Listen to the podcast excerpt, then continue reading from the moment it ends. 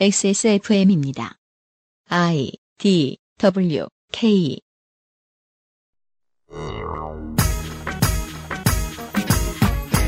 올여름 민주당, 한국당, 평화정의 모임의 원내대표 세 사람은 모두 노동운동가 출신의 인물들입니다. 판검사, 변호사, 군인 1세기던 8, 90년대를 떠올려보면 국회가 많이 변하긴 했습니다. 한 번쯤 정치인들의 운동권 시절 이야기를 해보고 싶었지만 현직 정치인 전기문 써줄 일도 없고 그들의 과거를 돌아볼 시간까지 내긴 어려웠죠. 안타깝게도 오늘 그럴 기회가 생겼습니다. 2018년 7월 마지막 목요일에 그것은 알기 싫다에서는 시사 아저씨와 함께 운동권 노회찬을 만나봅니다.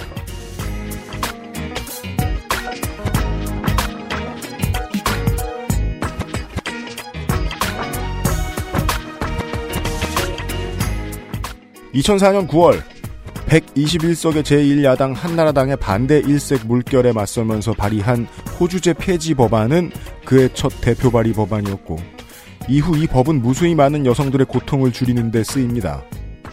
2005년 2월 노동자에 대한 불법적인 위치 추적에 대한 특검법을 시작으로 그 누구도 건드리지 못한 국가위의 권력 삼성과의 투쟁을 제도권 안에서 처음으로 시작했으며 이 싸움은 국민들이 촛불을 들어 재벌과 권력의 유착관계에 커다란 흠집을 낸 후인 지금까지도 이어져 오고 있었습니다.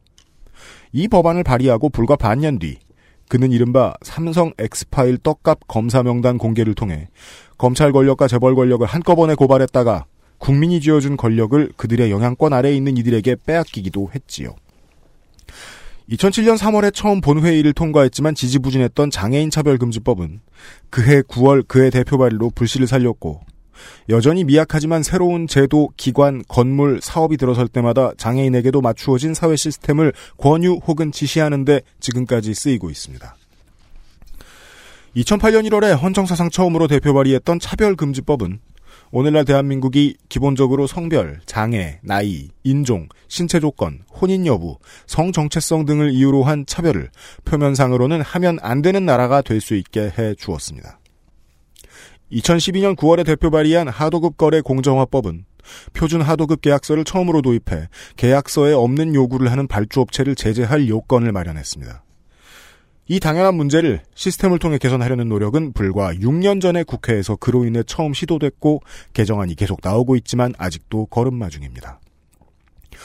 기업이 사업상의 이유로 대규모 정리해고를 하기 전에 재무 현황과 사업 현황, 신용 평가를 종합적으로 고려토록 하는 근로기준법 개정안. 좀 더 일찍 나왔더라면 정리해고로 인해 별 잘못 없이 직장을 잃은 무수히 많은 엄마 아빠가 길거리로 혹은 저세상으로 밀려나지 않았겠지요. 늦었지만 그가 발의했었습니다. 재작년의 일이고 국회에서 아직 계류 중입니다. 박정희 쿠데타 때 처음 시작된 방위산업체 노동자의 쟁의금지법은 방산 비리를 지켜보고 느끼고 들을 수 있는 모든 사람들의 입을 막아버렸고 수십 년간 견제 권력 없이 국방 예산으로 딴짓을 해온 일부 군인들의 타락의 방패막 같은 역할을 했었죠. 작년 12월 대표 발의한 노동관계조정법 개정안은 방산 노동자들의 노동권을 확보함으로써 노동자들의 권리는 물론 멀리는 국방비를 내는 국민들의 알 권리를 확보하는 포석이기도 했습니다. 세상을 떠나기 두 달 전인 지난 5월에는 은퇴를 원치 않는 시민들이 늘고 고령자의 노동 정령에 대한 인식이 변화하기 시작한 사회에 필요한 법인 고령자 노동안전보건법 노동자의 건강과 신체 능력에 맞는 위치를 찾기 위한 노력을 강조한 법안을 발의했습니다. 노동자, 장애인, 여성, 고령자, 하청 중소기업 등등 약자를 향한 그의 노력이 닿지 않는 곳이 드물었고 그 노력의 프로세스 또한 실효 위주였으며 합리적이었습니다. 저는 훌륭한 유머 감각이 있는 사람을 덮어놓고 신뢰하는 편입니다. 유머가 효과적이고 농담의 격이 높은 사람은 두뇌전이 빠르고 사회 일반의 감성을 이해하려는 의지가 있으며 좀 더 많은 사람들을 품는 자세도 갖춘 사람일 것이기 때문입니다. 무엇보다도 그런 사람은 실천에 있어서도 집요하고 경랑에도 크게 흔들리지 않는 편이더군요. 우리의 삶이 여기까지 오는데 분명히 큰 몫을 한 그가 이제 걸음을 멈추었습니다. 그리고 그가 걸음을 멈추게 한 세상에 우리는 오늘도 살고 있습니다. 세상의 모든 미움을 약자를 위한 에너지로 승화시켜 대한민국이라는 기관차가 앞으로 나갈 수 있도록 한평생 부지런히 그리고 민첩하게 움직였던 헌정사상 가장 웃긴 정치인 그리고 가장 많이 실천한 정치인 중 한 사람 고 노회찬 의원의 명복을 빌면서 2018년 7월 마지막 주에 그것은 하기 싫다를 시작합니다. 유승균 프로듀서입니다. 윤세민 에디터예요. 네, 안녕하십니까. 윤세민입니다. 네. 광고를 듣고 뉴스 라운드부터 시작, 시작을 하죠. 그것은 알기 싫다는 용산의 숨은 보석 컴스테이션에서 도와주고 있습니다. XSFM입니다. 안녕하세요. 컴스테이션에 걸어다니는 콜센터 이경식입니다. 하드코어 게이머는 과소비를 해야만 할까요? 이것은 지난 4반세기 동안 인류가 스스로에게 던져온 질문이었습니다. 이에 대한 컴스테이션의 답은 있으면 써도 되지만 안 그래도 괜찮다는 것입니다. 16thread의 octa-core CPU의 가격대도 더 이상 꿈이 아닌 세상. 정보를 구하실 시간이 없다면 컴스테이션에 문의하십시오. 비용의 합리성을 고려하신다면 컴스테이션에 문의하십시오. 011-892-5568로 전화 주십시오. 조용한 형제들은 폭주하는 주문에도 끄떡 없습니다. 컴스테이션은 조용한 형제들과 함께합니다. 자체 교사 자격 시험을 통과한 선생님들만 수업을 진행하고 적은 학생 수를 유지해 수업의 질이 떨어지지 않는 전화 영어. Perfect 25.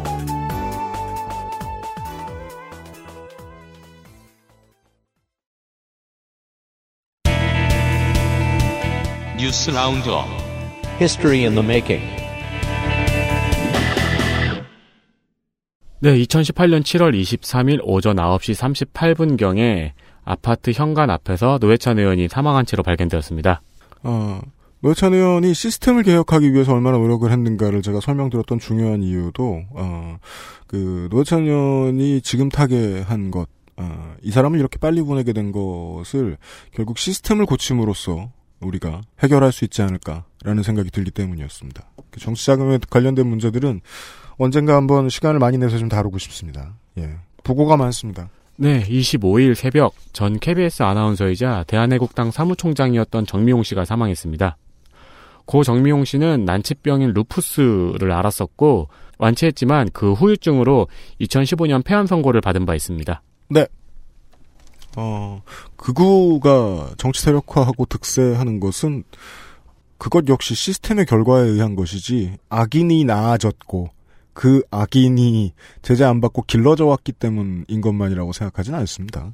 그 정미영 씨의 경우에는 그 저희들이 좀 소개를 해드린 적이 있었죠. 대한애국당에 지금 올 들어서 아주 크게 진행되었던 내분 사태. 개파 갈등이요. 네.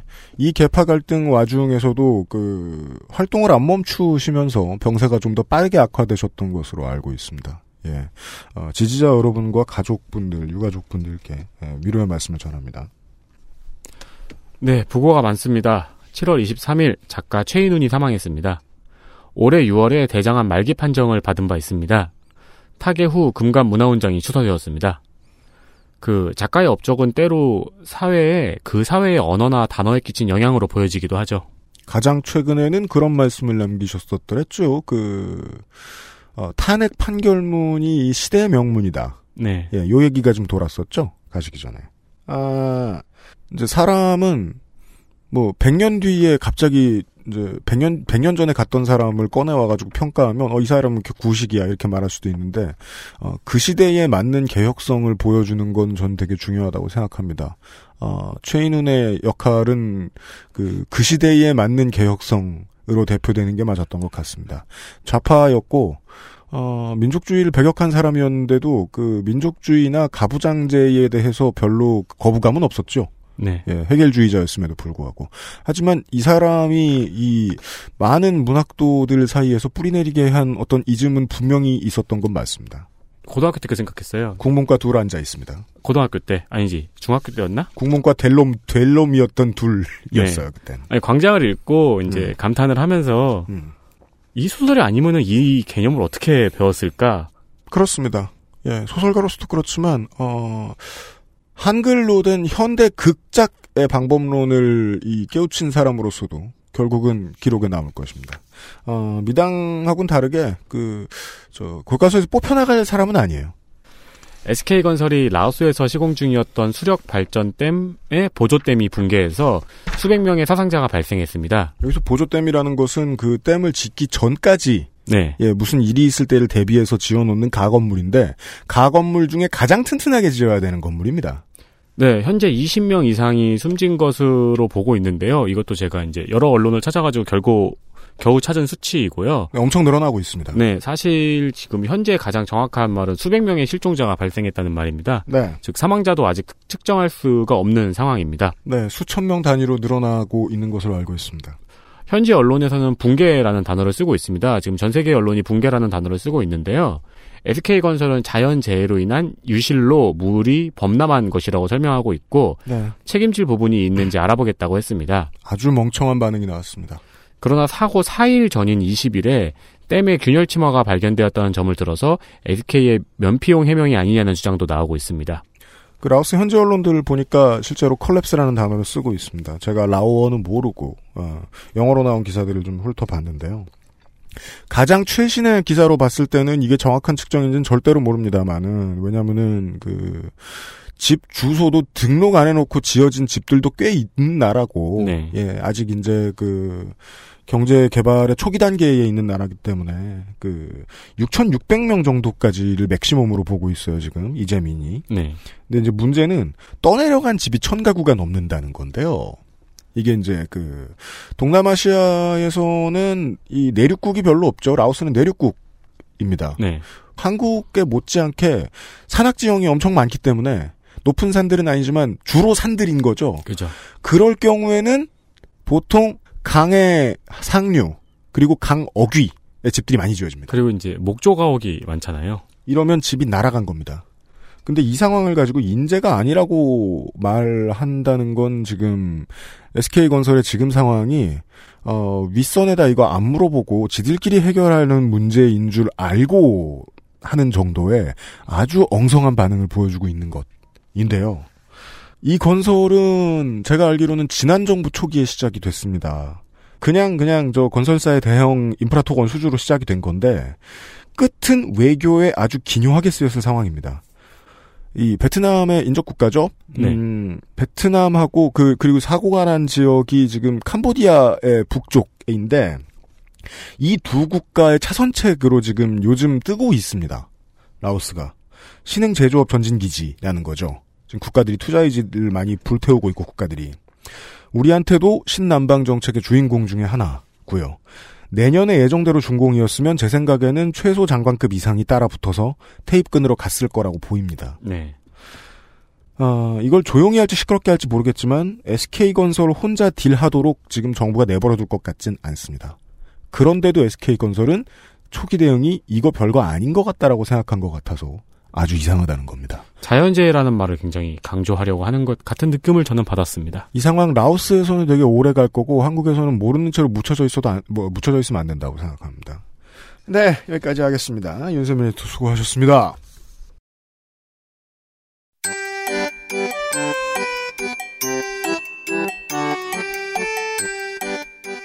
양산형 시사평론 민하문구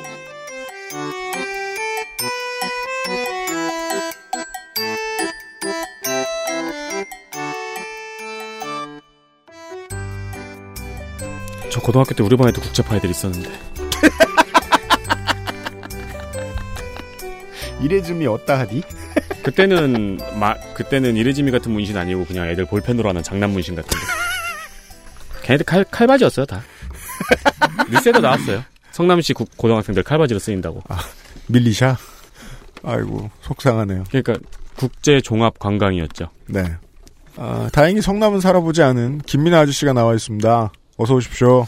아, 성남이요? 네. 전 수원. 수원 네. 출신이세요? 수원에 이제 북문파, 남문파. 음 유명하죠. 네, 북문파, 그걸 남문파들 사이. 문지기들이에요?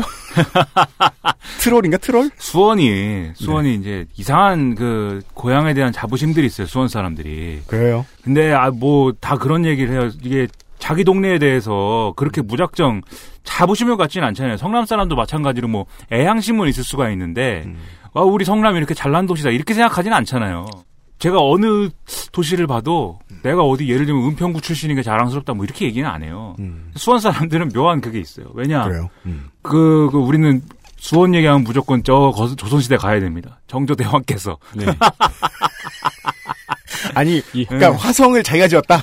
그러니까 화성을 지시고 우리는 이서진의 도시다. 그 성을 옮기려고 옮기려고 해서 지셨지만은 옮기지는 않았지만은 아무튼 그걸 질때 음. 문 성이니까 문들이 있지 않습니까? 음. 북문, 남문, 뭐 동문, 서문 뭐 이렇게 있을 텐데 그 문 주변을 중심으로 상권이 발달하고 이제 그렇죠. 상권이 발달하니까 당연히 이제 뭐 거기 이제 우리 형님들 나오시고 음. 뭐 그래서 이제 남문파, 북문파고 뭐 그렇다는 거죠. 네. 그 KT 위즈는 유일하게 그 골룡포 저지가 있죠. 네. 그것도 아마 남문파, 북문파 팬들이 와가지고 그러니까 왕처럼 입히라고. 예, 수원 사람들이 다, 다, 뭐, 자기 동네만 저, 훌륭하다고 생각하고, 주변의 도시들을 대외에 또 다 무시해요, 또. 성남 무시합니다, 우리가. 그래서 예전 직장 상사 그 진주 출신 어르신이 한 분 계셨는데 그분이 하신 말씀이 제일 그 인상적이었어요.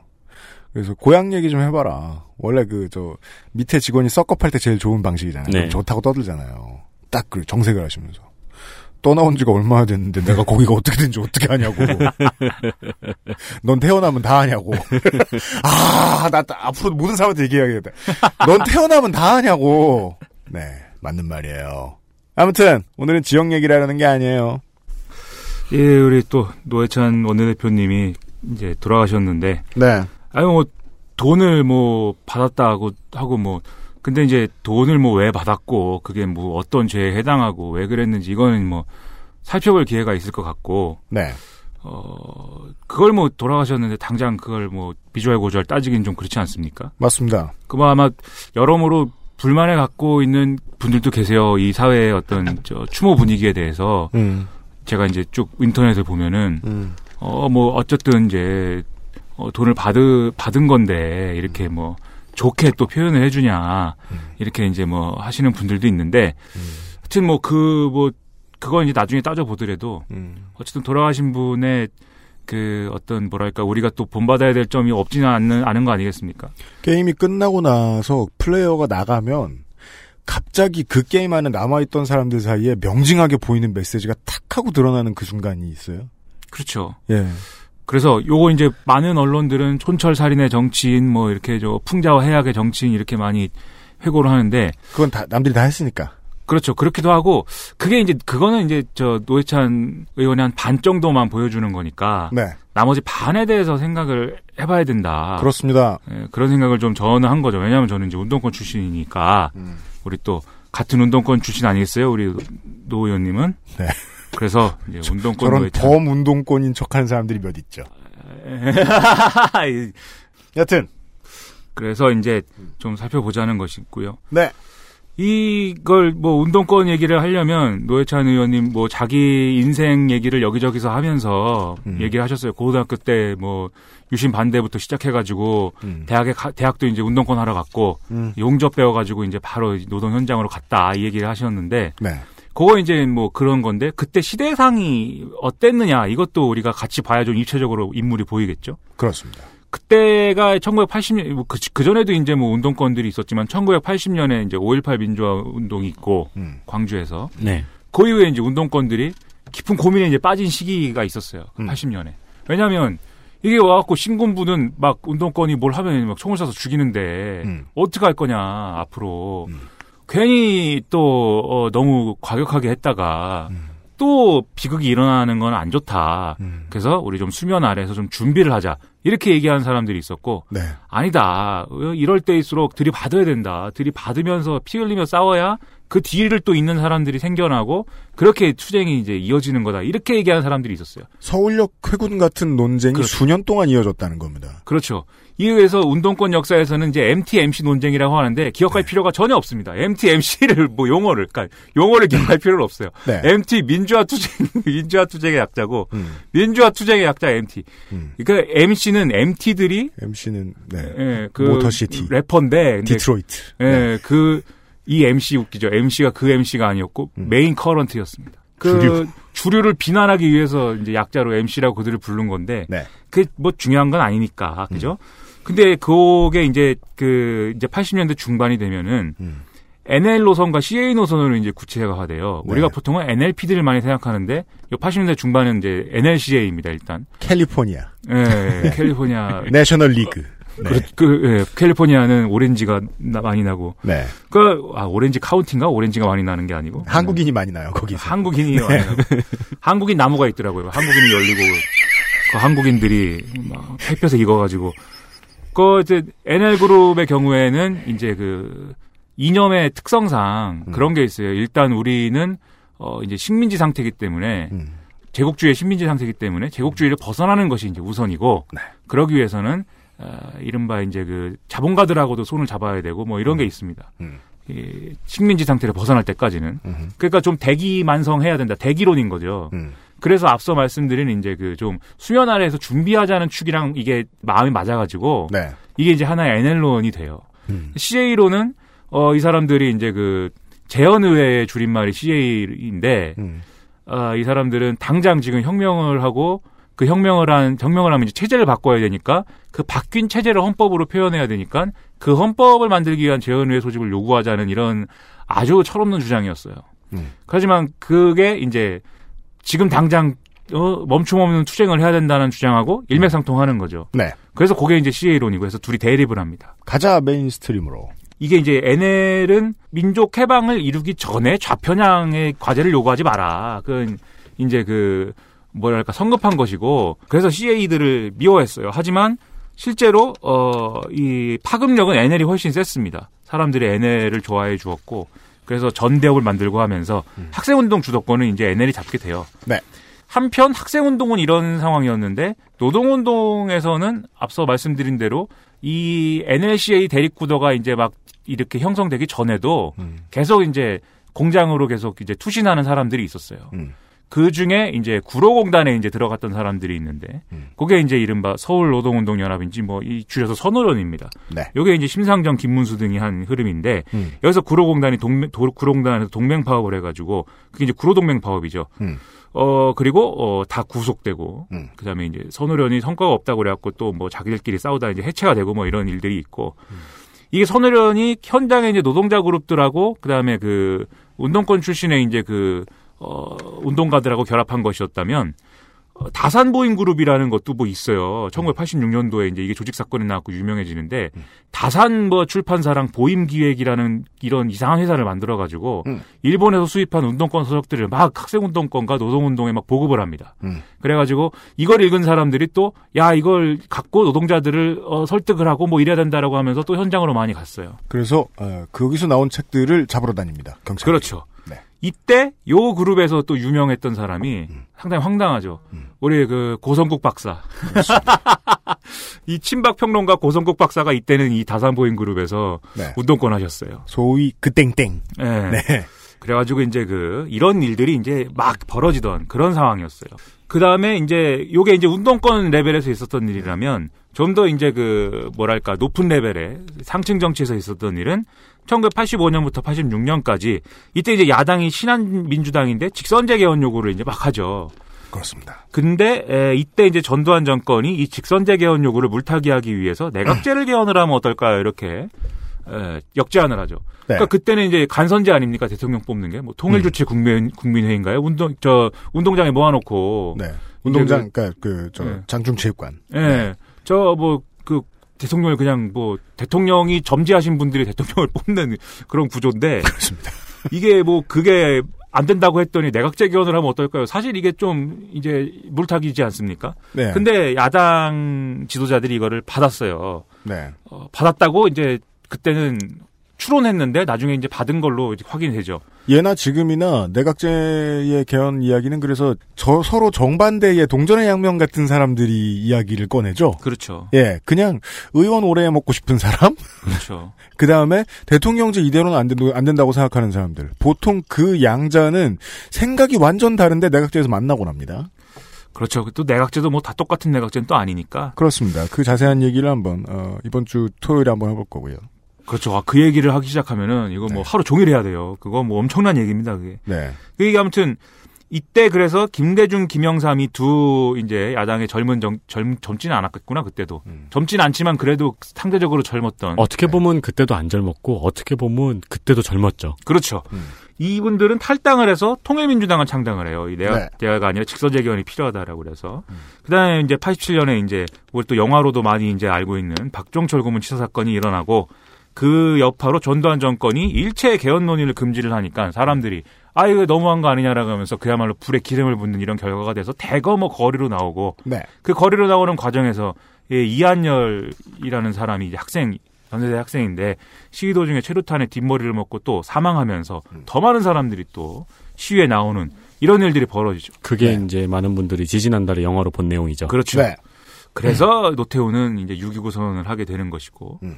어, 그리고 또 이 6.29 선언 이후에 이게 뭔가 사람들이 나와서 이렇게 뭐 싸우고 이러면요. 음. 우리 또 노동운동 세력이 또 덩달아 이제 야, 이거 우리도 한번 싸워보자 이렇게 되죠. 음. 그래서 에, 정치적 민주화를 요구하는 것과 더불어서 에, 노동자들의 어떤 처우 개선을 요구하는 그리고 노동 이때는 지금처럼 무슨 귀족 노조 이런 게 아닙니다. 음. 무슨 뭐 철밥통 노조 이런 게 아니고 음. 노조가 없어요. 무조건. 뭐, 목숨 내놓고 하는 노조였죠. 예. 이게 뭐 다 노조를 한번 만들기 위해서는 대단한 싸움을 했어야 되고 그래서 이제 이거를 이제 어 7, 8, 9월 노동자 대투쟁 대투쟁이라고 우리가 이제 부르는데 이게 워낙 사회가 지금 6월 항쟁도 있고 노동자들이 노동조합을 만들고 이러니까 거기다가 노태우가 지금 착한 척을 하면서 직선제견을 받은 판이기 때문에 음. 이걸 어떻게 못해요. 네. 그래갖고 이거를 사실상 방관합니다. 음. 그래서 거의 운동권 천국이 되- 운동권 천국이 됩니다. 이 되게 전두환 입장에서 말씀하시네요. 예, 아니 운동권 입장에서 네, 어, 거리거리 시- 운동권이요. 야, 이 신난다 이거 운동권이 87년에서 88년 8년 말까지 이 아주 운동권 천국의 상황에서 대학가 막걸리집 대호왕. 그렇죠. 이런 해피한 국면이 쭉 이어져요. 이게 이제 80년대 초반부터 80년대 후반까지의 이제 그 상황들인데 우리 이제 그, 그 노회찬 의원님은 이제 저 학업을 마치시고 바로 이제 서울 뭐 이런 데 좀 계시다가 인천으로 가셨어요. 음. 어, 인천에 갔는데 거기도 이제 NL론을 주장하는 이제 조직이 있고 음. CA론을 주장하는 조직이 있고 이 사람들이 막 싸우고 있더라는 거죠. 음. 근데 아, 나, 이 나중에 하면 우리가 또 PD라고 얘기하지만 음. PD론도 크게 구분 크게 구분하면 PD PD가 구분하면 수백 개가 있는데 그러니까 이 PD가 그래서 문제예요. 수백 개씩 있어요, 뭐가. 근데 이게 그래도 NL은 하나라 너무 좋아? 예, NL도 사실 한 네 개 정도 있는데 많이 안 갈렸어. 예, 뭐네 개로 설명할 수 있는 것과 뭐 야. 설명이 아예 안 되는 거하고는 이게 차원이 다른 거니까 오늘 진짜 운동권 얘기네. 예. PD가 크게 나누는 이제 두 가지가 있습니다. 이게 아주 크게 나누면 하나는 뭐냐면 자생적 PD라는 게 있어요. 네. 그 현장에서 노동자들이 음. 이렇게 노동 운동을 자생적으로 시작을 하면서 그 사람들에게 약간 동화가 된 이런 저 운동권들이 이제 아 뭔가 우리가 지금 뭐 제국주의 얘기하고 뭐 하지만 무엇보다도 경제적 투쟁이 지금 중요한 것 같아 이러면서 생기는 PD가 있고 음. 그다음에 학생 운동권에서 이제 소위 말하는 이진경이라는 사람이 시작을 한그 이제 이론을 중심으로 무슨 우리나라는 저 신식민지 국가 독점 자본주의인 것 같아 뭐 이러면서 음. 한그 이론 PD가 있어요. 네. 근데 이제 요때 이제 인천에서 있었던 노동 운동 의 분위기는 이 노회찬 의원이 했던 그, 그 그룹은 음. 약간 자생적 PD의 분위기하고 좀 비슷했던 거죠. 음. 그러니까 야 이거 노동자들이 이렇게 어렵게 살고 힘들게 살고 우리가 용접을 하면서 같이 노동자들의 삶에서 오히려 우리가 배우는 것도 있고 한데 음. 에, 이거 뭐 NL론, P, CA로는 뭐 무슨 CA는 무슨 뭐 비합법 비합법 전위 정당을 지금 당장 건설하고 뭐 이런 얘기를 하면서 노동자들은 못 알아듣는 얘기를 하고 NL론도 사실은 뭐 어, 잘 이제 노동자들이 받아들이기 힘든 얘기를 하니 음. 양 극단인 것이다. 그리고 그러니까. 재현이랑 반미가 우리 노조 지금 만들어 가지고 노동자들 지켜주는데 당장 쓸모가 있느냐? 아무도 하지 못하던 질문 이었을 것 같아요. 그, 그 시절에는. 그런 셈이죠. 그래서 이제 인천에서 요 두 개로는 좀 배격을 하고 우리가 좀 현실적으로 하자라고 그래가지고 음. 노회찬 의원이 주도하는 이제 노동 운동들이 이 주안, 뭐 하인천 음. 요 지역을 중심으로 이제 생겼고 그 다음에 이제 요게 이제 그 인천 곳곳에 인천에 이제 공장이 있- 공장이 많으니까 음. 곳곳에 이제 이제 이렇게 좀 점조직처럼 있다가 87년에 다들 이제 이렇게 들고 일어나니까 음. 이 사람들 이제 들고 일어난 거예요. 그래가지고 어 인민노련이라는 거를 출범을 시킵니다. 인천 지역 민주노동자 연맹이라는 이름의 줄임말이 인민노련인데 네. 이때 또또 같이 할 수 있는 사람은 같이 해야 되니까 음. NL론을 주장하는 조직 일부도 같이 이제 참여를 시켜요. 인천 빅텐트. 그렇죠.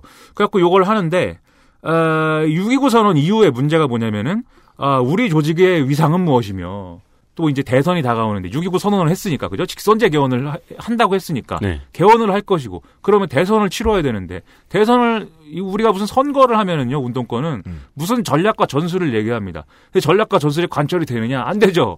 아무 상관 없죠. 그게 뭐 얘기를 합니다 또 그거를. 그래갖고 또 싸워요. 그래서 NL이랑 BNL이. 그래서 87년 10월 달에 인민노련 대의원 대회에서 NL들이 이제 져가지고 표결해갖고 집니다.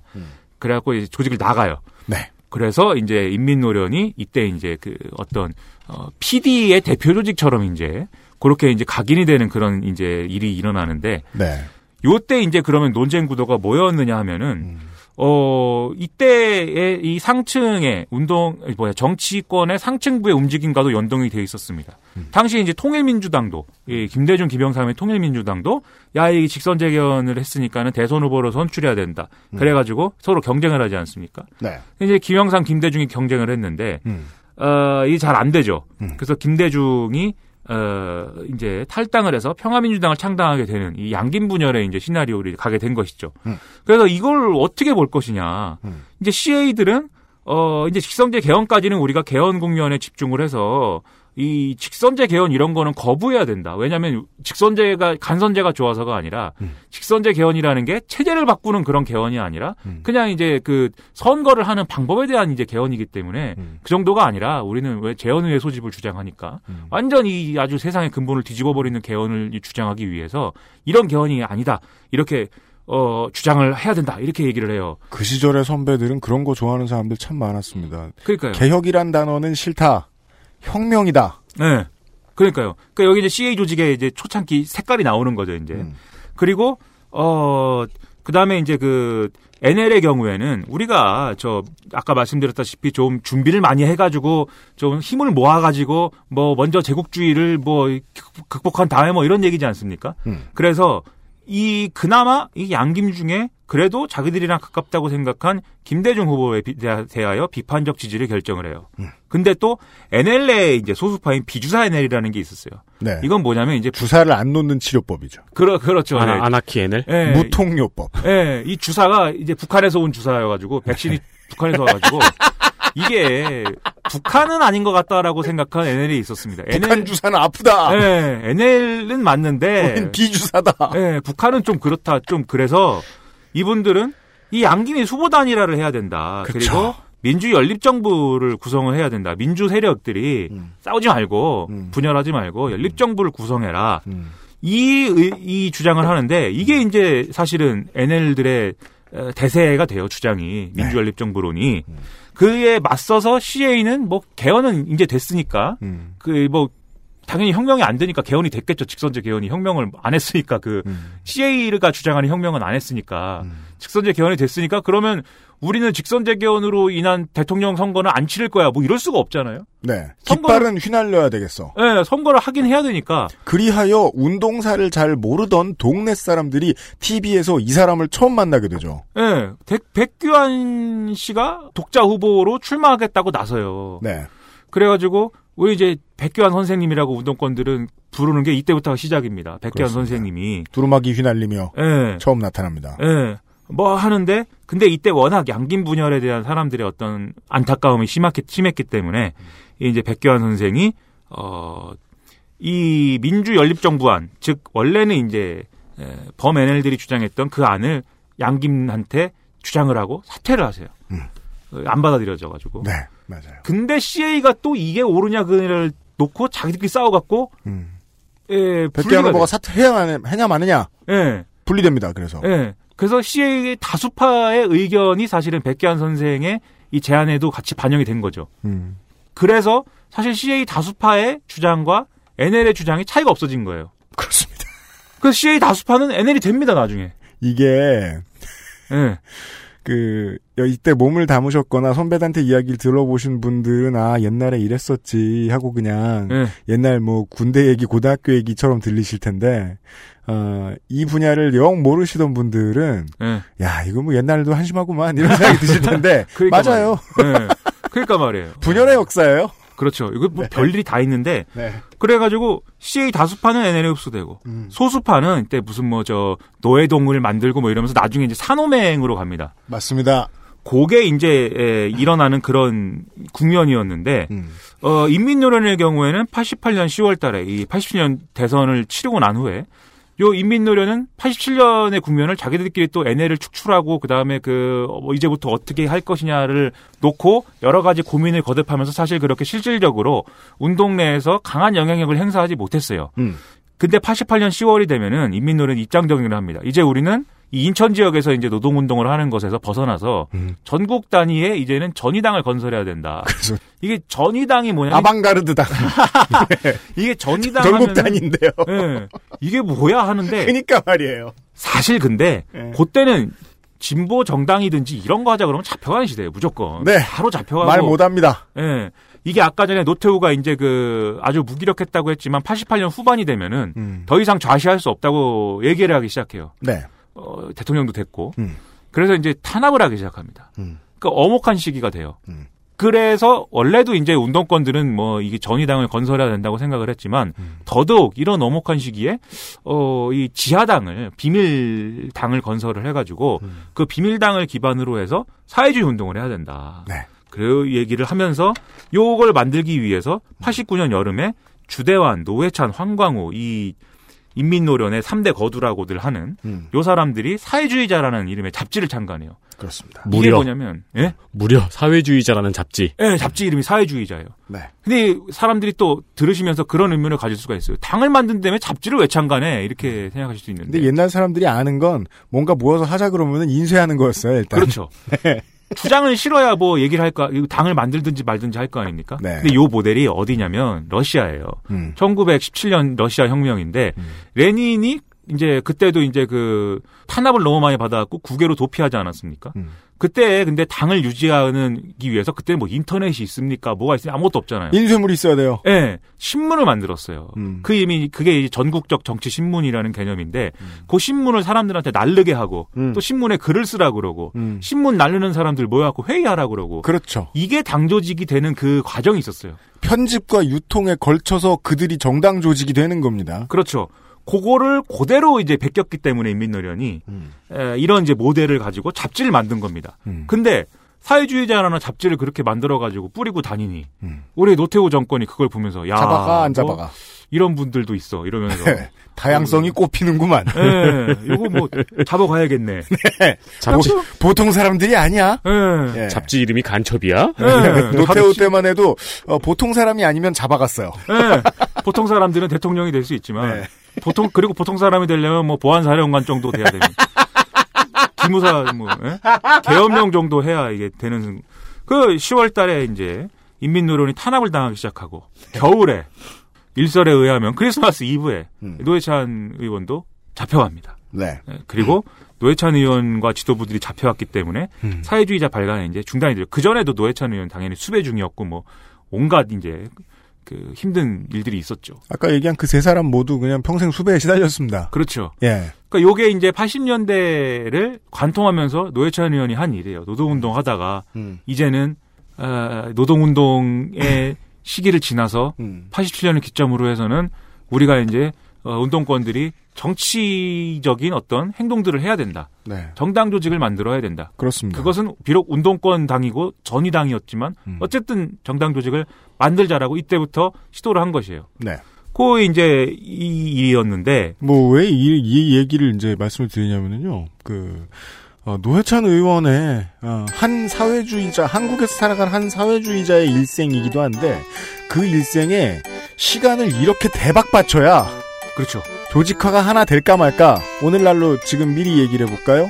6석짜리 정당 하나 만들 수 있을까 말까 예. 예 그렇죠. 옆에 지역당하고 겨우 합쳐가지고 저거 뭐냐 저 교섭단체 하나 할 수 있을까 말까 한 상황이 됐다는 겁니다. 그렇죠. 40년, 50년을 싸워왔다는 거죠. 그 중에 초반을 들으신 거예요. 광고를 듣고 올게요.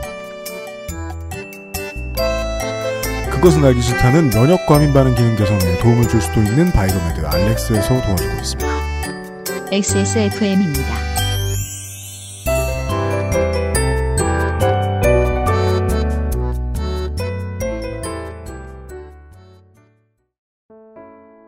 사람들은 면역 과민 반응을 잘 알지 못합니다. 그러나 우리가 말할 수 있는 것은 단 한 가지. 알렉스는 면역 과민 반응 개선에 도움을 줄 수 있는 건강 기능식품입니다. 혹시 광고를 듣고 계시는 본인이 면역 과민 반응이라고 생각하신다면 알렉스가 당신에게 도움이 되어 드릴 수 있다는 말이죠. 비싸서 안 사시겠다고요? 그럼 당신이 지금까지 그것 때문에 쓴 비용이 얼마인지 계산해 보세요. 이제 카비레이크도 라이젠도 컴스테이션에 문의하십시오.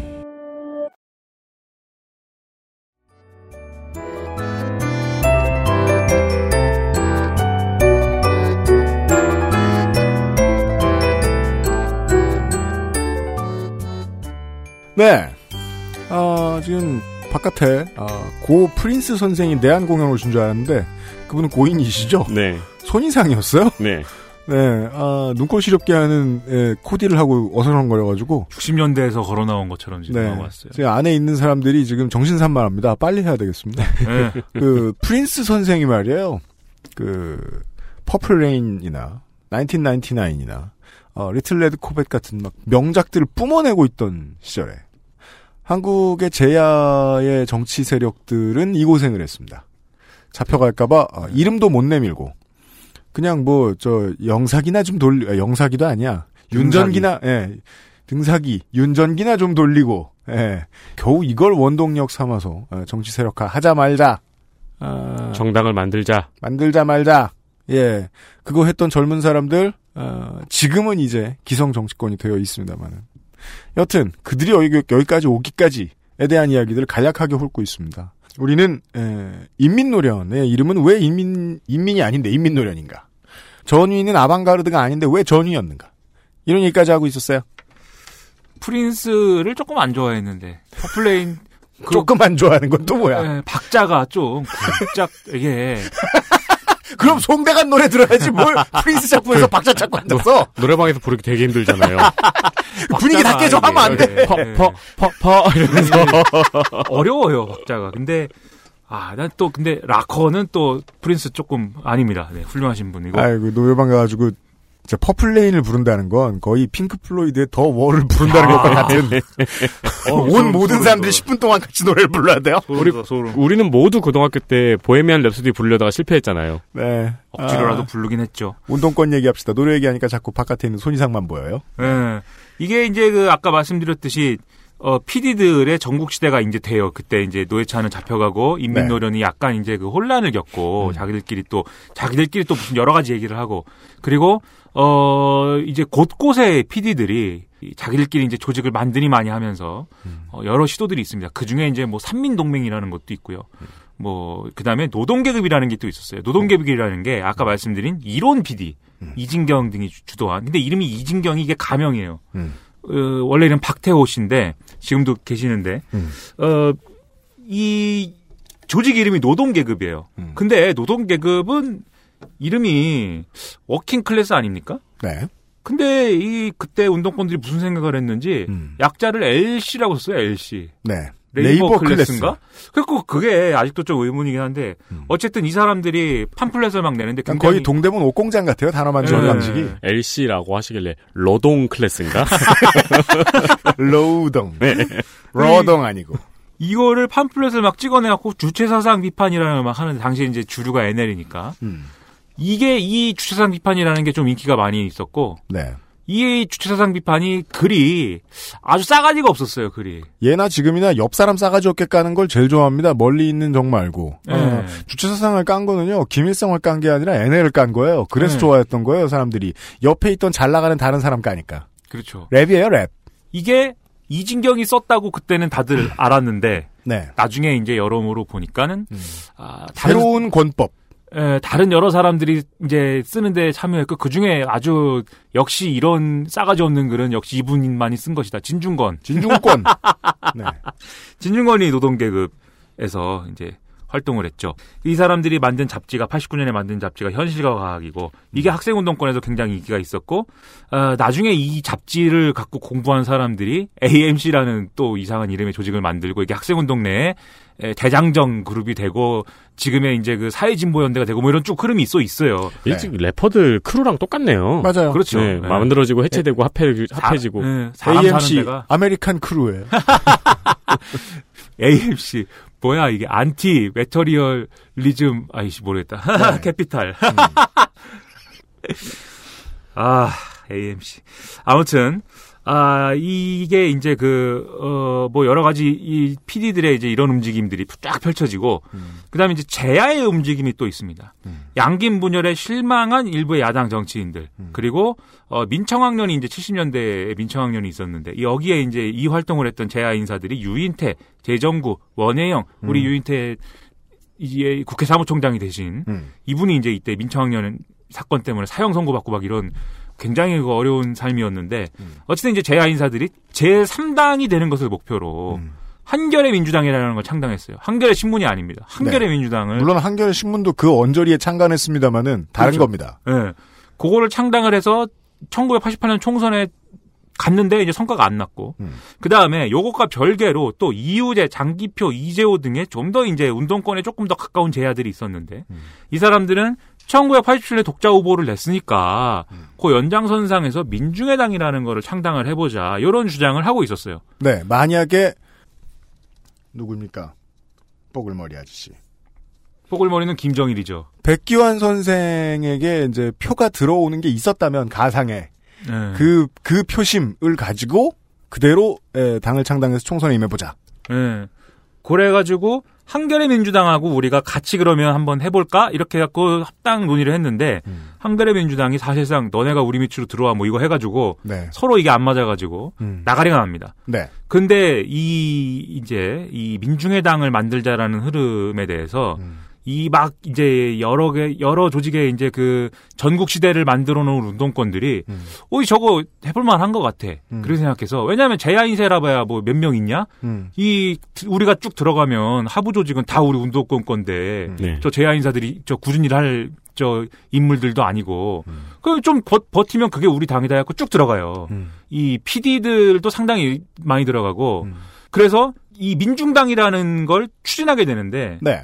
즉 상층부는 이 제야 명망가들이 음. 주도하고 음. 기층 단위는 다 운동권인 이런 네. 참 희한한 조직이 이제 만들어지는 과정이 되죠. 발해 구성입니다.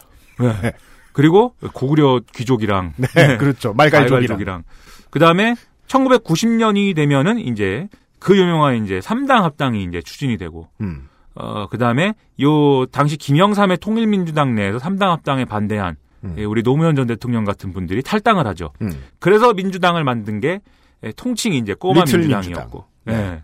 요렇게 예, 이제 제야와 상층 정치 움직임이 이렇게 쭉 이제 이 진행이 됩니다. 음. 그 와중에 이제 1990년 11월 달에 민중당을 창당하는데 음. 이때 이제 상임 대표가 이우재 씨고 정책위원장이 장기표 씨, 사무총장이 이재호예요. 음. 그다음에 교수위원장이 있어요. 특이하게. 왜냐하면 이제 교수 중에 똑똑한 사람들 중에 이제 그 저 좌빨들이 있으니까 그렇죠. 그 사람들은 또 따로 이렇게 저 직책을 드리고 또 이렇게 해야 되니까 음. 이제 오세철 교수 연세대 이제 경영학과 교수 오세철 교수를 교수위원장으로 해서 여기 앉혀요. 음. 그래서 민주당을 창당을 하는데 시작부터 이게 제야하고 운동권들이 갈등을 빚어요. 딱 시작을 딱 했는데 여기에 산호맹들도 좀 들어와 있었거든요. 음. 그 산호맹들이 야 이게 우리 당이라는 거를 가가지고 어 보여주자 이래갖고 음. 창당대 하는데 갑자기 쭈르륵 올라왔고 빨간 깃발을 막 흔듭니다. 그 서연의 무대 아- 무대 위에서. 네. 그러니까는 이 제야들이 야 이거 뭐냐 지금 이거 뭐 누가 하라 그랬냐 이런 거. 음. 그래갖고 이 사람들을 구박하고 그래가지고 일부는 뭐 나가버리고 뭐 네. 되게 웃겨져요. 음. 그런 일 때문에 아 요게 운동권들하고 제야하고의 갈등 구조 이렇게 드러나고 결정적으로 1991년 5월달에 이제 강경대 열사가 이제 돌아가시는데 음. 이때 민중당이 좀 민주당 지도부 상층 지도부가 음. 소극적이다 이래갖고 네. 운동권들이 또 들이받아요 또. 그렇습니다. 그 당시에는 마치 분신 정국이라는 단어가 그때 처음 있었고 그 후그 그렇죠. 이후에는 없었는데 네. 여기에 반발하면서 스스로 목숨을 버리는 분들이 되게 많았어요. 그런 일들이 막 그러니까 일어났죠. 이 정도까지 하고 있는데 네. 에, 민중당이라고 창당해 놨는데 윗선에서 뭐 하는 거냐? 그렇죠. 예. 그 이때 뭐 몇 명은 막 제명되기도 하고 뭐 난리가 납니다. 음. 그 하지만 뭐 또 선거를 하긴 해야 되죠. 그래서 지방 선거에 42명을 출마시켰지만 딱 한 명 당선됐고 음. 이 별, 별로 이게 성과가 좋지 않죠. 그리고 바로 이제 1992년 3월에 총선을 하는데 민중당이 이제 당시엔 정당 투표가 없었으니까 음. 평균 6.25% 득표했으니까는 꽤 많이 득표한 거긴 해요. 네. 그 당선자가 한 명도 없었어요. 음. 등록 취소가 됐습니다. 그렇습니다. 그럼 요까지 하니까 견적 나온다 이거죠. 음. 이우재, 이재호, 장기표 이런 사람들은 지금은 6% 받으면 한 한두 자리 무조건 생깁니다. 그렇죠. 네. 얼마나 세상 좋아졌습니까? 네. 근데 이때는 세상이 안 좋으니까 말이에요. 물론 아직도 안 좋은데요. 옛날에 네. 비교하는 겁니다. 예. 그러니까 아 이거 뭐 아닌 것 같아 이러면서 음. 이 사람들이 이탈해 버려요. 음. 근데 이 사람들만 이탈한 게 아니라 또 이 사람들 따라서 또 많은 사람들이 이탈해요. 음. 그리고 이재호 씨나 요때 같이 이탈한 김문수 씨나 이런 사람들은 음. 어고한한 2년 새에 바로 우리 김영삼 대통령이 영입하는 그 케이스로 다 보수 정치인으로 전향해 가지고 음. 거길 또 따라가요 또. 그렇습니다. 민중당에 있었던 사람 중에 우리가 또 아는 사람이 차명진이에요. 이런 사람들 막 있었어요. 그때 다 이 저 어 당시에 이 저 민자당으로 다 가버리는 거죠. 네. 그런 일들이 어 어 흥분하지 말아야지 일어나니까 음. 이 기층 단위 운동권들도 약간 당을 다시 재건하기가 어려워진 겁니다. 그 전까지만 해도 그 아, 민주화 운동 세력이라고 부를 수 있는 사람들과 군부 독재의 여당 세력이라는 사람들의 접점이 생긴 적이 없었던 없었단 말이에요. 네. 90년대만 해도 90년대에 신문을 많이 보던 어르신들은 뭐 별 정당에서 다 서로 크로스되고 철새들 많으니까 안 놀랬어요. 근데 80년대를 치열하게 살았던 사람들 입장에서는 어? 저 사람들이 삼당 합당한 데가? 이거 첫 경험이었던 거죠. 음. 예. 그래서 이 남은 사람들이 그래도 우리 진보 정당을 해야 되지 않을까라고 해서 진보 정당 추진이라는 거를 만듭니다. 근데 정당은 어려우니까 우리는 준 정당적 조직이야 이렇게 자기 규정을 해요. 그리고 바로 이때 이제 노회찬이 이제 만기 출소를 하죠. 네. 근데 요 노회찬이 만기 출소를 하기 전에 그러면 인민룰은 어떻게 됐느냐? 음. 그죠? 이 인민룰은 지도 중에 한 사람이 주대환이라는 사람이 네. 본격적으로 당 창당에 나서요. 91년도에. 음. 요좀 앞, 지금까지 얘기한 민중당 얘기의 앞, 앞부분이죠. 음. 어, 그래서 아까 이제 PD의 3대 조직이 있어요. 인민노련, 산민동맹, 노동계급. 이렇게 PD의 3대 조직이라고 그때 이제 막 불리던 시기였어요. 이 3대 조직을 통합을 합니다. 음. 위촉오가 통일이 돼요. 진나라로. 네. 예, 그래가지고 이때 또 이제 어목한 시절이니까 아직도 비합법 전위 정당을 만든다. 음. 갖고 한국 사회주의 노동당 이름도 무시무시하죠. 이 창당 준비 이거 이제 만들어요. 그래갖고 네. 우리는 요 한국 사회주의 노동당 한국 사회주의 노동당 하기로 했는데 음. 문제는 뭐냐면 소련이 망해버렸습니다. 음. 이게 중요한 게 이때는 양극 체제 아니에요 세계가. 네. 지금은 우리가 공산 체제 얘기하면 헤헤 뭐 이러지만 네. 어, 어, 김정은 뭐 이렇게 얘기하지만 음. 그때는 어 현실적인 무슨 이런 두 가지 선택지가 있는 것처럼 운동권들이 생각을 했단 말이에요. 왜냐하면 우리는 철의 장막의 대륙 끝에 붙어 있는 그 반대편 장막의 나라였으니까요. 그렇죠. 그래서 소련 체제가 있고 미국 체제가 있는데 음. 우리나라는 미국 체제인데 음. 이 미국 체제가 너무 시- 힘들고 저 우리가 살기가 어려우니까 음. 소련 체제가 좋을 것 같아. 이렇게 생각하는 사람들이 있었던 거죠. 음. 물론 아니 북한 체제가 좋은 것 같아도 있지만 음. 그래서 어 그런 믿음을 좀 갖고 이제 러시아 혁명 모델도 이제 수입해 오고 이런 건데 음. 무너졌단 말이에요 소련이. 그러니까 소련당을 만들었는데 소련이 없어진 거죠. 음. 그렇죠. 그러니까는 이게 아닌가 봐. 거기다가 1987년에 또 노동자들이 막 이제 거리로 나오고 이러면서 비합법 정당은 안 해도 될 것 같아. 음. 그리고 어 이게 뭐 이제는 가능성이 생긴 것 같아라고 생각을 한 거예요. 음. 그 주대환 씨가 신노선이라는 거를 갑자기 내놓습니다. 이게 뭐냐면 이제는 합법 정당을 하자. 음. 어, 어 그래서 한국 사회주의 노동당 창준이는 이제 없던 일로 하고 음, 안 잡혀가니까 예. 당 등록해. 그렇죠. 근데 이 이름은 안 되겠지? 그렇죠. 그래서 한국 노동당을 만들기로 해요. 네. 예, 사회주의 빼자. 음. 그래가지고 한국 노동당을 만들기로 하고 음. 이게 아까 말씀드렸다시피 PD 3대 조직을 합쳤기 때문에 운동권 내에서는 상당한 규모와 무게감이에요. 네.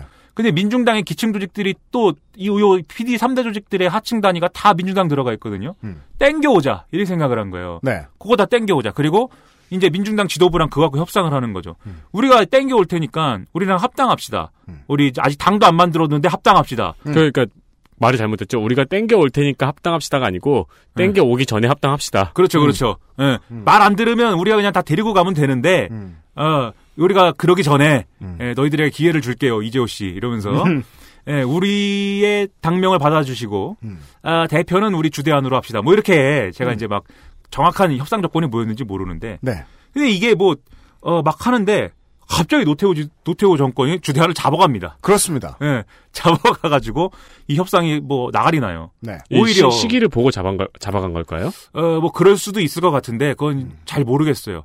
요 통합하는 게 싫어서 잡아갔는지, 아니면 주대안이 싫어서 잡아갔는지, 아무튼 이 당이 어, 주대안이 잡혀가지 않았더라면 대선 후보를 내고 아마 최초로 최초는 아니죠 두 번째죠. 예, 아주 크게 드러내놓고 한판 했을 건데요. 예, 음. 그랬을 네. 수 있었을 거예요. 대선에서 예. 그러고 잡혀갔는데, 그래서 한국노동당 창준이가 이게 운동권들이 맨날 이제, 저, 서로 욕하는 얘기인데, 음. 한국노동당 창준이가 이제 우리가 혁명하려는 거 아니고 폭력 투쟁도 안 할 테니까 주대안을 풀어주세요라고 탄원서를 씁니다. 음. 반성문을 써갖고 안기부에 제출을 해요. 이거 가지고 운동권들이 야 너네가 그럴 수가 있냐라고 하면서 맨날 싸우는 얘기예요 이게. 네. 근데 아무튼 요런 일까지 일어나면서 한국 노동당이 오히려 이 민중당에 흡수됩니다. 그렇습니다.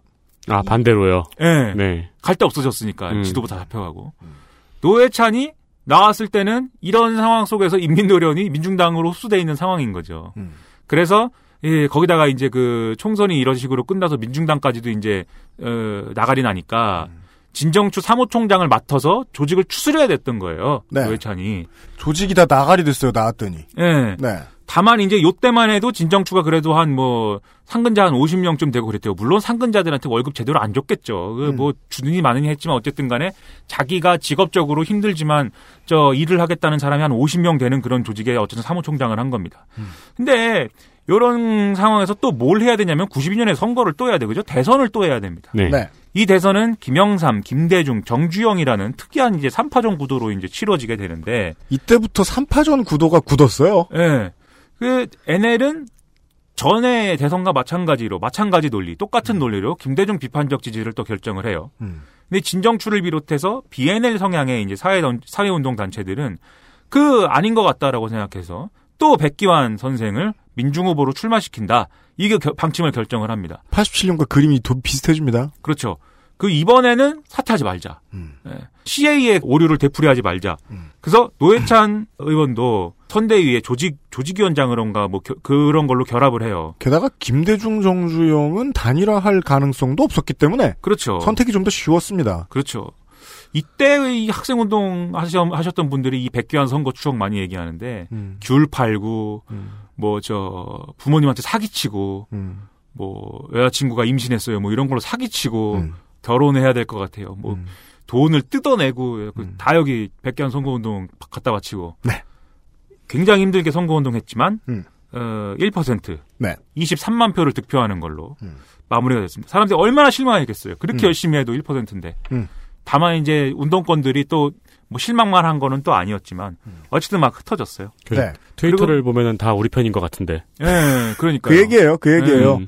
오랫동안 활동해 온 사람들의 입장에서 봤을 때는 15년의 노력이 이 수많은 사람들이 갈라졌다 붙었다 갈라졌다 붙었다 서로들도 투닥투닥거리고 잡혀가고 오랫동안 깜빡 생활하고 고문당하고 이러고 살면서 그래도 겨우겨우 만들어내가지고 하나 받쳐봤는데 1%다.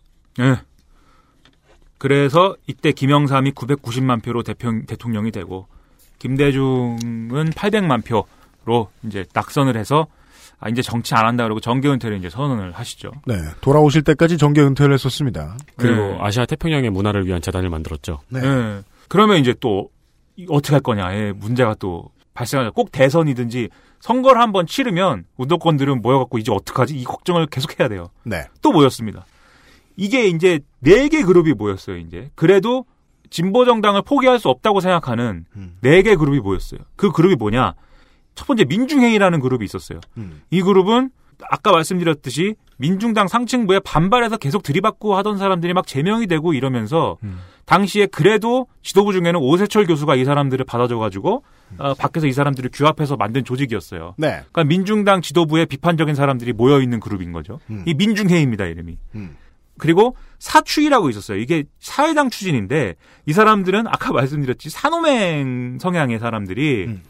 창당대회 이 깃발 흔든 사건 때문에 탄압당하고 이래갖고 그 밖에 모여있던 사람들이 그게 만든 게 사추위예요. 음. 그 처음에는 다 민중당을 하고 싶었는데 이런저런 이유로 어, 비주류가 됐거나 쫓겨난 사람들인 거죠. 음. 그리고 또 이제 기타 노동운동 단체들이 모여서 만든 전국유련이라는 게 있었고 그리고 이제 민중당의 후신, 민중당의 그 저 주류후의 후신인 진정추가 있었습니다. 네. 네 개 그룹이 모였고 야 진보정당 다시 만들어야 되지 않겠니 했는데 자기들끼리 또 입시름을 해요. 음. 야 주대한 신노선 아직도 유효한 거냐 그거 매개해봐라 이러고. 그죠. 주대한- 왜냐면은 그 합의가 안 돼가지고 나온 사람들이었으니까요. 예, 여기서도 합의가 안 되겠죠. 예, 반성문 진짜 썼냐 이러고 배신자야 이러고 또 막 싸워요. 또 막걸리 마시면서. 참 네. 간단하게 말하니까 재밌네. 예, 다들 죽으려 그러던 일인데. 예. 93년 3월 달에 야, 그만하자 얘기. 그러고 이제 집에 갑니다, 서로. 음. 그래서 민중회의는 우리는 너 진, 진정추, 이 진정추 배신자들하고는 얘기 안 할 거야. 그러면서 사추위랑 통합을 해요. 민중당 비주류들이 모인 거죠. 그래서 이렇게 해서 결성한 게 이름이 이제 복잡해지죠. 민중정치연합을 결성합니다. 줄여서 민정련이에요. 음. 여기서부터는 복잡하고 지리멸렬한데 영양가는 하나도 없는 얘기들이 쭉 이어집니다. 민정련이 독자 정당을 창당하겠다고 했어요. 음. 근데 네 개의 그룹이 모여갖고도 합의가 안 되는 게 음. 합의가 안 되는 일을 또 두 개 그룹이 모여갖고 할라니 그게 되겠습니까? 그리고 또 이 두 개 그룹이 서로 자기들끼리 싸웠어요 또. 네가 하니 내가 하니. 잘안 되고. 음. 그다음에 운동권이 전반적으로 좀 침체가 있었어요. 아까 말씀드렸던 대로 소련이 방했고 군부 독재가 끝나고 이제는 문민 정부가 들어서지 않았습니까? 네. 문민 정부인데 투쟁을 어떻게 해야 되는 거지? 약간 이런 게 있었어요. 맞습니다. 그래서 그때 한총련도 한총련으로 대표되는 음. 그러니까 전대협에서 한총련 넘어가는 그 학생 운동도 NL 학생 운동도 초반에 약간 노선을 잘 잡지 못하고 약간 이게 어떻게 해야 되지? 약간 갈팡질팡하는 그런 분위기가 있었습니다. 이제는 뭐 2000년대 초반 후반만 해도 이때 얼마나 우리가 많이 싸웠나 이게 얼마나 한심했나 이 정도의 논의가 주로 많았는데 한 10년 20년 또 지나고 보니까 말이에요. 극동 아시아의 이제 그 독재하는 거악들과 맞서서 싸우는 시민 운동은 얼마나 큰 스트레스를 개인 혹은 단체가 모두 짊어져야 되는가에 그렇죠. 대한 고민의 기록인 것 같아요. 그렇죠. 예, 실패를 거듭하면 자기들끼리 내부에서 싸울 수밖에 없고 그렇죠. 그러면 갈라질 수밖에 없는 경우도 많이 있고 그 와중에 더럽다고 버리고 떠나지 않은 사람들의 이야기라고 생각하면 좋을 것 같아요. 이 모든 과정에 노회찬 의원은 회의를 주재하기도 하고 가서 설명하기도 하고 진정추 사무총장이라고요. 예. 이때는 아마 대표를 맡으셨을 거예요 아마. 음, 뭐 설득하기도 하고 음, 읍소도 하고 음. 뭐 예, 뭐 그러니까 이런 역할인 거죠. 배신자야 이러면 아니가 그러지 마시고 그렇죠, 그렇죠. 얘기를 좀 더 들어보라고. 예. 예. 운동권 전체가 좀 침체되다 보니까 더 잘 안 되고 하, 다 보니 95년 3월이 되면 그렇게 싸우던 민정련이 이 통합을 해야 될 것 같은데 이렇게 나옵니다. 우리 너무 안 돼가지고 네. 통합해야 될 것 같은데 그 진정추가 아 그럴까 이렇게 통합 논의를 돌입을 하는데 여기서 또 새로운 문제가 불거집니다. 그게 뭐냐면 노회찬 의원을 비롯해서 주대환이라든지 뭐 이런 진정추 핵심 라인들이 그때 당시에 개혁적 국민정당 추진을 주장하는 모임을 함께하기로 한 거예요. 음. 이게 개혁적 국민정당이라는 표현은 나중에 2002년이 되면은 유시민도 개혁적 국민정당을 만들자고 그래갖고 만든 게 이제 개혁당이지 개혁 않았습니까? 국민정당이었죠. 예, 그때도 나온 표현인데 이때도 이제 또 있었어요. 근데 이게 뭐냐, 그게 뭐길래 이렇게 생각하시겠죠. 이게 87년 대선 이후에 김대중의 평화민주당이 재야 인사들을 좀 흡수를 해서 신계륜이라든지 뭐 이런 사람들 흡수를 해서 신민주연합당으로 당명을 변경을 하거든요. 음. 그리고 나서 또 에, 3당 합당 이후에 이제 통일민주당 장류- 잔류파인 꼬마민주당 음. 아까 말씀드린 네. 여기랑 합당을 해서 민주당으로 다시 명칭을 변경을 합니다. 민주당이 됩니다. 예. 여기 이제 이제 노무현 전 대통령도 있고 뭐 이렇게 있는 거죠. 음.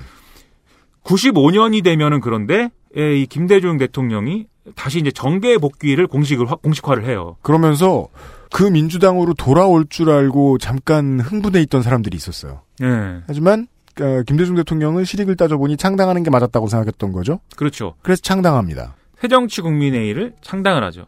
그런데 이 창당할 때 이제 그 그냥 본인이 이제 뭐 어, 이제부터 새롭게 뭐 새로운 나의 세력을 만들어 볼까 이러지 않았을 거 아닙니까? 네. 쪼갠 거죠. 음. 민주당 쪼갰어요. 그래서 새정치 국민회의로 데리고 왔습니다. 왜냐하면 삼김 시대가 아직 끝나려면 멀었기 때문에 네. 삼김 중에 누가 오라면 오는 사람들이 다수였어요. 그렇죠. 예. 그래서 요렇게 이제 잔류민주당이 남아버렸는데 개혁적 국민정당이라는 게 줄여서 개혁신당이라는 게 뭘 하고자 하는 거냐면 이 민주당 잔류 세력하고 힘을 합쳐갖고 제도권 정치를 좀 잘해보자 이런 취지의 이제 모임이었던 거예요. 개혁신당 하자는 모임이 음. 장기표 씨나 뭐 이런 과거에 민중당 주류를 했던 일부 재야 인사들이 또 이제 꺼낸 얘기였는데 그래가지고 어 이렇게 실제로 1995년 12월 달이 되면은 실제로 통합을 해서 통합민주당을 창당을 합니다. 민주당 잔류파하고 개혁신당하고. 네. 그리고 이때까지 노회찬 의원이 여기에 이제 그 뭐 나름대로 노력을 해서 음. 강서구에서 이 지금으로 따지면은 저 당협위원장을 하는데 성공을 해요. 네. 당협위원장이 됩니다. 음. 그럼 이제 총선은 공- 무조건 공천이 되는 거죠. 나가는 거죠. 네. 그 당시 표현으로는 지구당 위원장. 예. 이 통합민주당으로 나가는 거예요, 공천을, 저 선거를. 음. 근데 사면복권이 어? 문민정부에서 될 거라고 생각했는데 안 해줍니다. 안 해줘 버린 거예요. 음. 그래서 거의 공천이 되는 분위기였지만 출마가 무산이 됐습니다. 음. 그 이런 일련의 과정이 있었는데 요 출마에 이르기 전에 아무튼 요 논의에 가담했다는 이유로 음. 민정련이 아까 말씀드린 그 민정련이 진정출한 통합을 못하겠다라고 하면서 자기들끼리 논쟁을 하기 시작해요. 음. 그래서 민정련이 둘로 쪼개집니다. 네. 진정추 통합파랑 통합 반대파랑.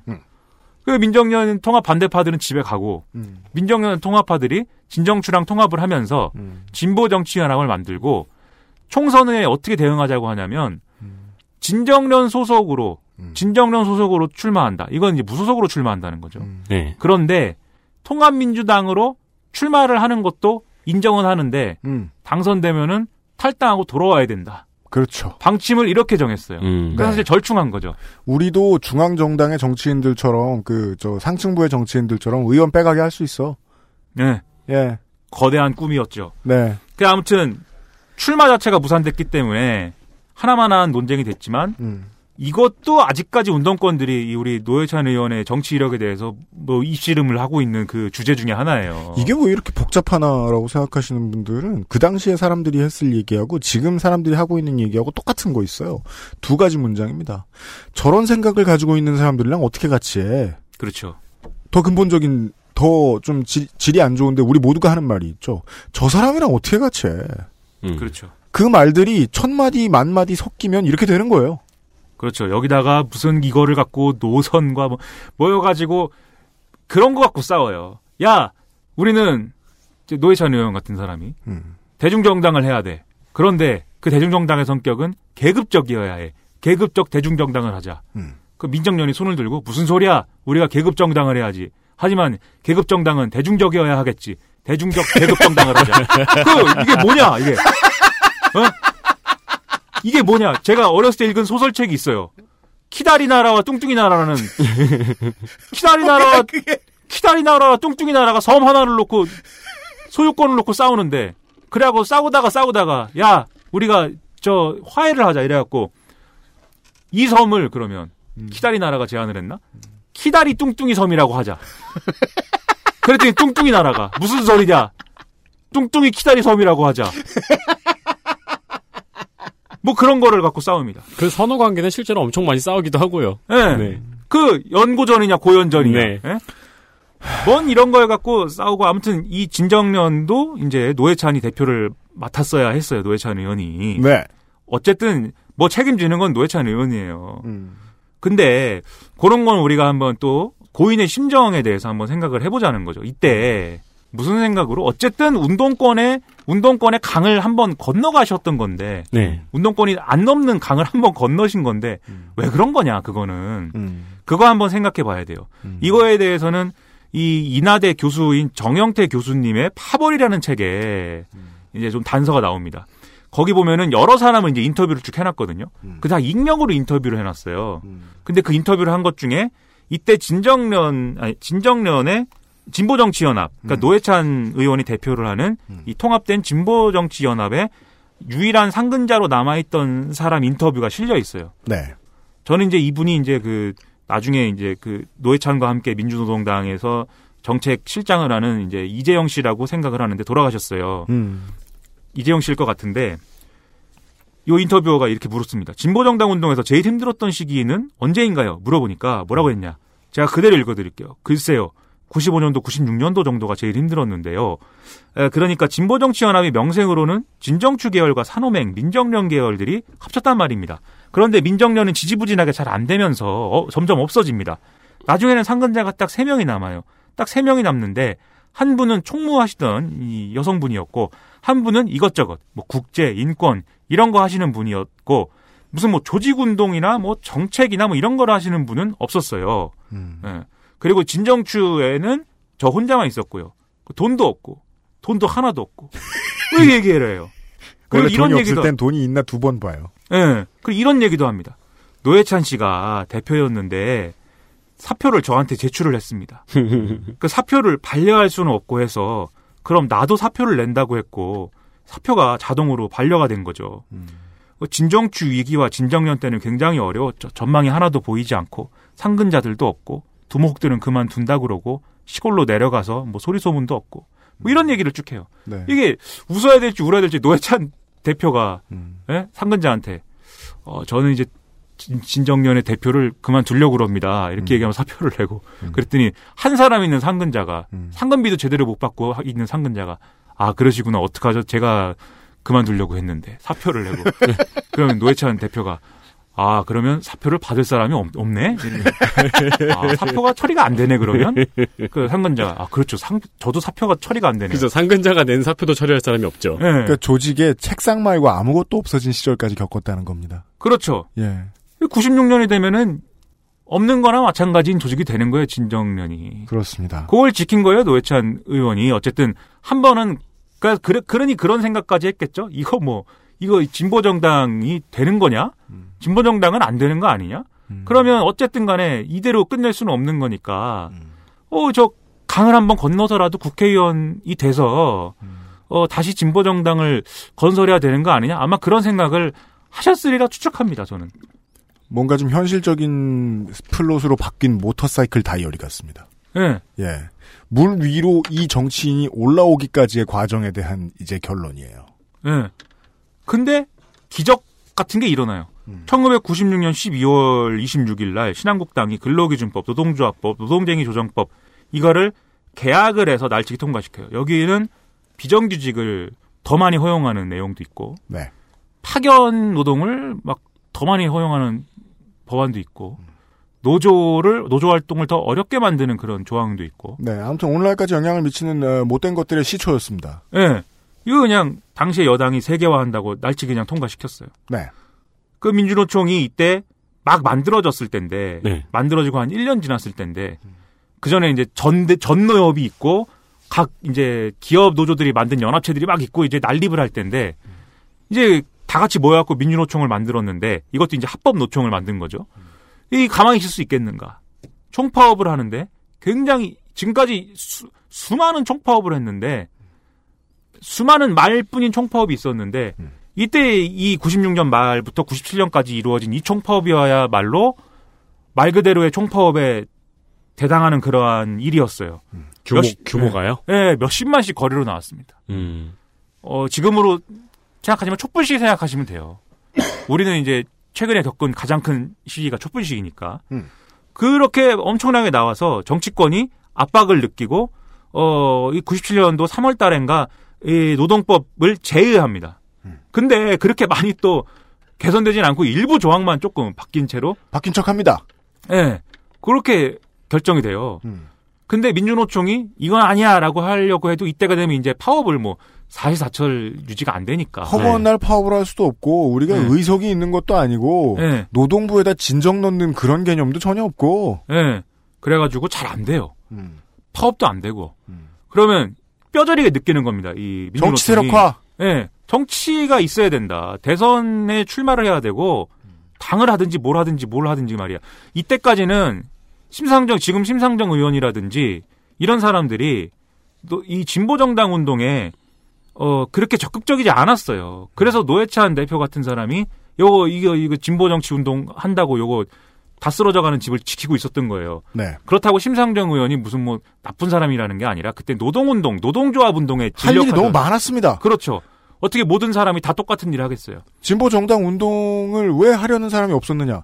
아무 효과도 없는데 네. 노동 현장은 운동가들을 찾아요. 그렇죠. 그거 미친 듯이 할 일 저렇게 많이 쌓여 있는데 지금 저 정당이라고 이제 정당 추진위 한다는 데하고 그 사무실 왔어요.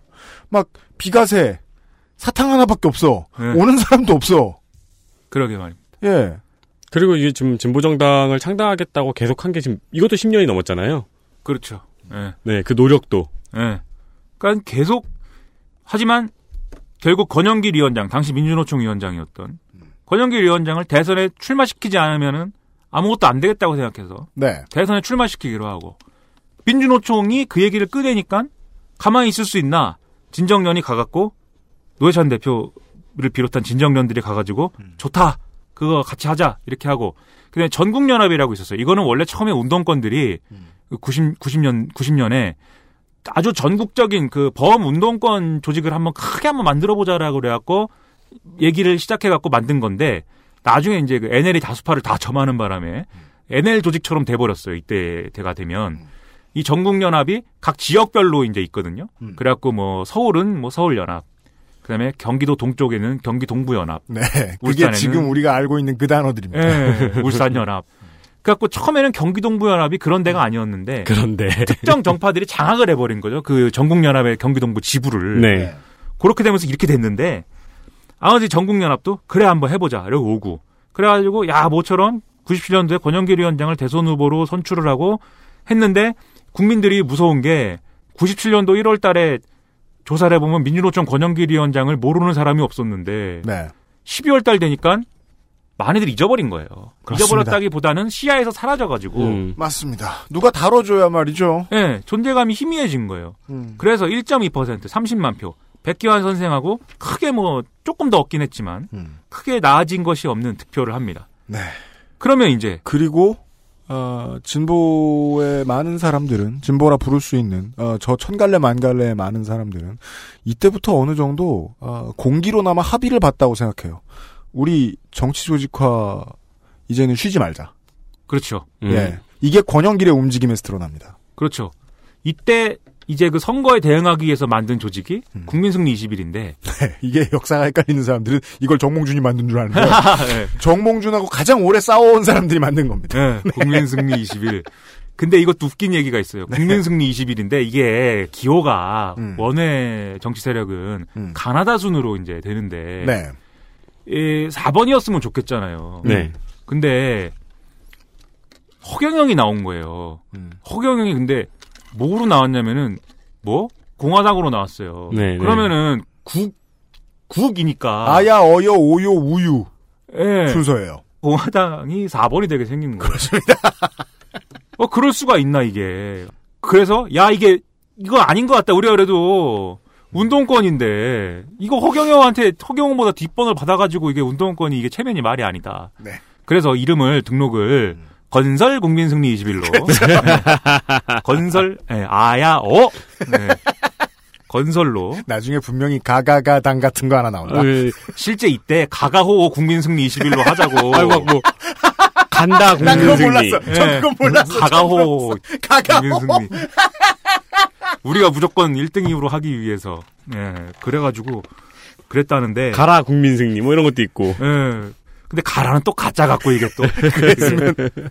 그래갖고 이거를 또 근데 또 이 과정에 운동권들은 또 뭐 갖고 또 싸워요. 이게 국민 후보 전술이 싫다는 등 포스터가 마음에 안 든다는 등 그렇죠. 포스터에 태극기가 크게 있는데 네. 그걸로도 갈라져요. 네, 일어나라 코리아라고 써 있고 맞아요. 그렇게 써 있었어요. 맞아요. 권영길 얼굴은 코딱지만하게 있으니까 권영길 얼굴이 그렇게 있으니까 그리고 태극기가 크게 있으니까는 좌파라는 사람들이 야 우리는 이거 국가주의적인 선거운동이 싫어 음. 그러면서 막 나가버리고 막그 아무튼 우여곡절 끝에 그리고 전국연합도 중간에 김대중 또 비판적 지지를 또 합니다 그래서 떠나고 그래갖고 뭐 거짓골로 이거 끝났어요 선거가 음. 그랬는데 아, 말씀하신 대로 권영길 위원장이 민주노총으로 안 돌아갔습니다 네. 이거 해야 될 것 같아 진보정당을 해야 될 것 같아 정치 가자. 예.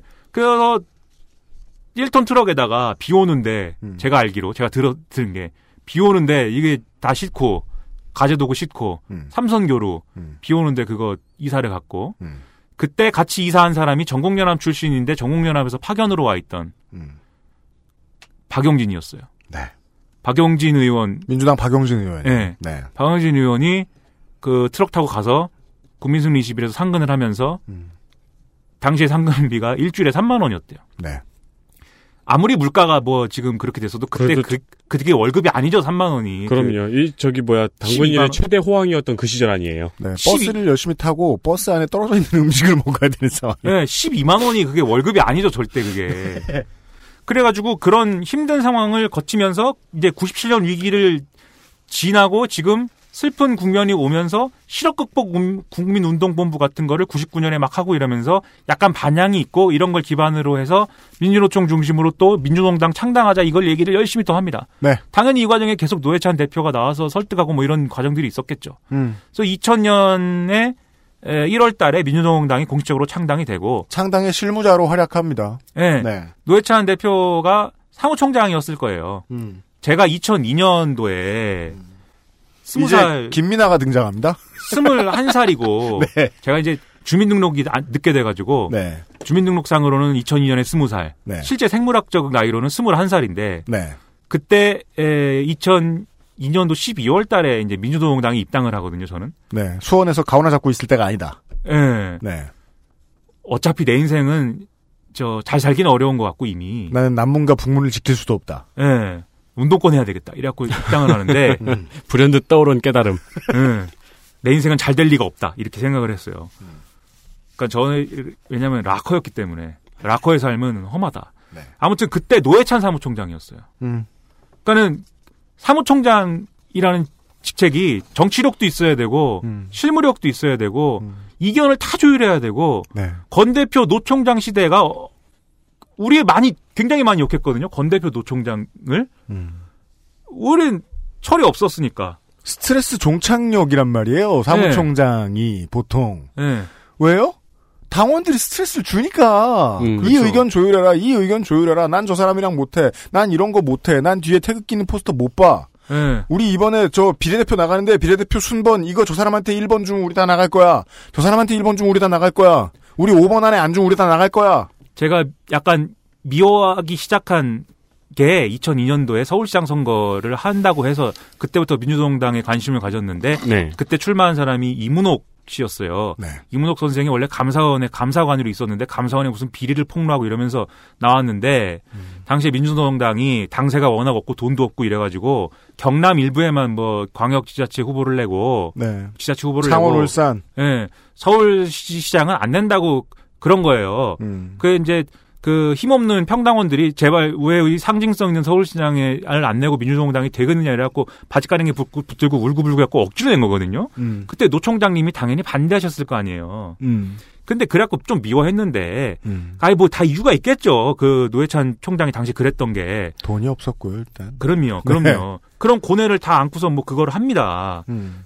그리고 2002년에 지방선거를 했는데 웬걸 정당 득표가 8%가 나왔어요. 그렇습니다 이게 야 이게 너무 놀란 거예요. 민주노동당들도 이때 저는 당원은 아니었는데 지방선거까지는 음. 너무 놀라가지고 희망이 있다 이제는 뭐 음. 되는 집안이 됐다 이게 뭔가 된다 지금. 와 이제 우리 당이다 네 그리고 2002년에 아시다시피 노무현 대통령 그 당선되죠. 노풍도 막 부르고 음. 뭔가 정치가 바뀌어야 되고 개혁돼야 되고 이런 바람을 같이 탄 거예요 민주노동당이. 이게 그- 그... 냥 말은 이렇게 지나가지만 20년 만에 실현된 꿈이잖아요. 그렇죠. 그리고 한 번은 노회찬 의원이 포기할 뻔한 꿈이죠. 네, 사표가 수리가 되지 않았던 바람에 여기까지 네, 온 거죠. 사표를 수리해 줄 사람이 없어서 그리고 민주당 공천이 됐더라면 음. 이 독자적 진보 정당이라는 것은 음. 포기됐겠죠 아마. 네. 네. 제 생각은 아마 힘들었을 거다. 다시 돌아오기 힘들었 힘드셨을 거다라고 난 생각하는데. 그 당시에 민주당 공천이 되었다면 네. 어, 이- 아마도 이번 전당대회 때 민주당 대표 후보로 나갔을 거고, 음, 네. 음. 그리고 민노당과 통합진보당 정의당의 오늘은 없었거나 지금과 사뭇 달랐을 것입니다. 그러니까요. 네. 그 아무튼 2004년에 이 국회의원 10명을 배출하는데 2003년에 이, 이게 비례대표 순번 선거를 했는데 민주노동당이 네. 1인 2표 명부별 2표 네. 저는 노회찬 우- 의원을 그때 안 찍었어요. 음. 노 총장이 미워서. 예. 그 네, 왜냐면 지- 저기 항상 욕하는 사람은 그 제일 끝에 있는 사람이니까. 예, 뭐안 해준다고 생각을 했으니까. 네. 네, 네. 그래서 담병호 의원 찍고 이문옥 이문옥 선생 찍고 이렇게 두 표 찍었는데 그런 식으로 그때도 인기 없으셔갖고 당내에서 사람들이 안 찍어줘가지고 비례대표 8번이었어 8번 노회찬 의원 이때 10명 배출했다고 했지만 2명은 지역구 의원이거든요 음. 어, 조승수랑 권영길이랑 네. 그렇죠. 비례대표 턱걸이 된 거예요 노회찬 의원 턱걸이 어, 비례대표 8번. 마지막 순번으로 국회에 데뷔합니다. 예, 안될 뻔했어요 비례대표가 지금까지도 어 통합 뭐냐 저 진보 정당은 8번까지 된 적이 없습니다. 그때 이후. 그럼요. 네. 그거를 기- 이 전체 국회 전체 의석수를 배분하는 것이기 때문에 음. 그냥 이게 산술적으로 보면은 김종필이 되느냐 노회찬이 되느냐였어요. 이게. 맞습니다. 근데 이 김종필 밀어내고 우리는 노회찬이 되고 김종필을 캐비넷에 밀어내고 나온 직접적인 바로 그 이해관계 표에 따른 당사자는 노회찬이죠. 그렇죠. 네. 그렇게 탄생한 거예요. 촌철살인의 정치인 풍자와 해악의 정치인은 당에서 당원 김민아는 안 찍었지만 미워서 이렇게 탄생을 했고 옛날에 뭐야 운동권 서적 중에 유명한 제목이 있습니다. 뭐야 근데 잊어버렸어요 제목을 정확히 그러니까 이런 얘기였어요. 강철은 그냥 뭐 단련되지 않는다 뭐 그런 제목. 뭐 담금질을 해야 된다 이런 네, 거. 뭐 불에 굽고 때리고 뭐 이렇게 하는 음. 건데 노회찬이라는 촌철살인은 그 촌철은 이렇게 다져진 것이고 그렇기 때문에 이게 이런 엄청난 혁명가셨고 운동가셨기 때문에 그 촌철살인과 풍자와 해악이 있을 수 있었던 거예요. 참, 그 20년 넘게 사표도 못 내고 했었는데 음. 데뷔는 비례 8번을 받고 비례 8번이 될 거라고 누가 생각했어요 그때? 네. 그럼요. 자기가 예, 그러니까요. 네, 음. 8번까지 될 거라고 누가 상상이나 했겠어요. 음. 그리고 이분 네. 이분하고 저는 제가 뭐 저가 제가 뭘 했고 그런 건 중요하지 않지만 음. 저는 민주노동당 했고 그다음에 진보신당 했고 노동당이고 그러다가 이제 가게가 어려워서 뭐안 안 했는데 락을 하러 이미 통합진보당을 2011년에 하러 가셨기, 가셨고 그러니까 민주노동당 분당할 때도 분당에 소극적이셨기 때문에 저는 언제나 좀 미워했죠.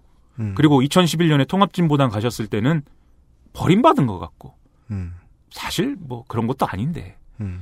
그래서 조금 미워했는데 지나고 나서 이렇게 쭉 어, 노 의원님의 인생을 보면 말이에요. 아니 그래도 운동가셨던 것이고 우리하고 같은 길을 그래도 계속 있으셨던 거고 우리가 가는 길에 맨 앞에 계셨던 거더라고요. 그 나는 참 마음이 좀 그런데 어쨌든 뭐 우리가 그래서 이제 촌철살인의 정치인으로만 이제 보면 이 우리가 이제 인간 노예찬의 인생 역정을 반밖에 못 보는 거니까 말이에요. 이런 기회를 통해서라도 어, 이런 방식으로라도 그럼 고인을 온전히 기릴 수 있었으면은 좋겠다라는 마음을 갖고 제가 이렇게 떠들었다 이런 말씀 드리는 거죠. 그것은 알기 싫다는 나의 마지막 시도 퍼펙트 25 정화영어에서 도와주고 있습니다. XSFM입니다.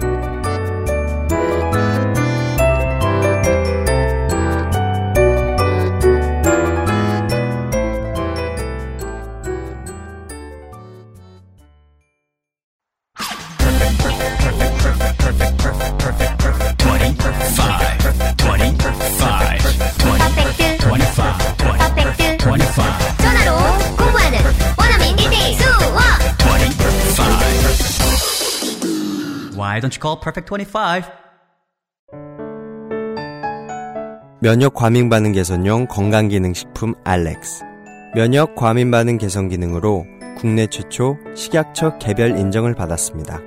써보신 분들의 반응을 알아보세요.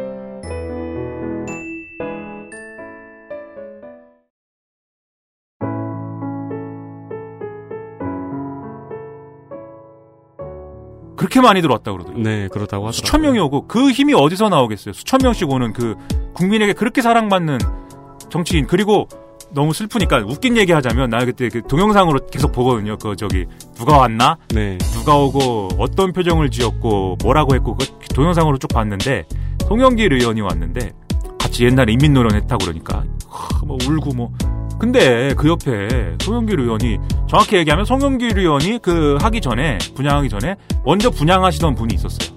근데 이렇게 서 있는데 송영길 의원이 와서 분양을 하는데도 견눈질하면서 안 가고 서 있더라고요. 근데 얼굴이 어디서 많이 봤는데 어 많이 본 얼굴인데 저분은 어디서 봤지? 운동권 어디 출신이지 저분은? 엄청나게 봤는데 트위터에서 봤다. 이한이 스토커잖아. 누구?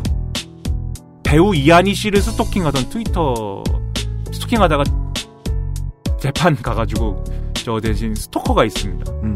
전도사인가 그래요. 이게 이분이. 제가 볼 때는 어 약간 그저 아, 건강하시지 않은 상태인 것 같은데 음. 어, 막저 자기가 뭐 대통령이라고 주장하시기도 하고 음. 그다음에 하나님이 이제 이한희 씨하고 자기를 맺어줬다고 주장하기도 하고 그래서 이한희 씨가 고발해갖고 그, 그, 그분, 그분이 거기 계셨어요? 거기다 거기 얘기를 정리하세요. 네, 아 그렇구나.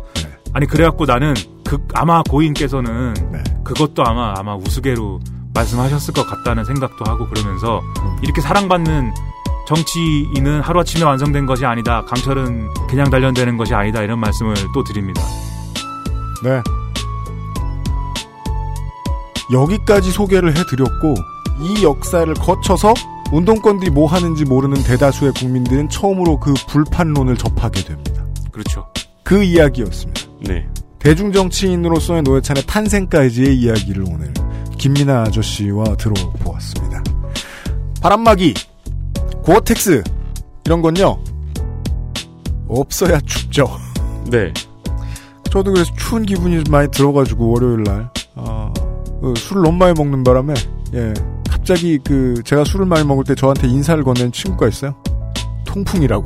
음, 음. 야 속상한 거 아는데 그만해.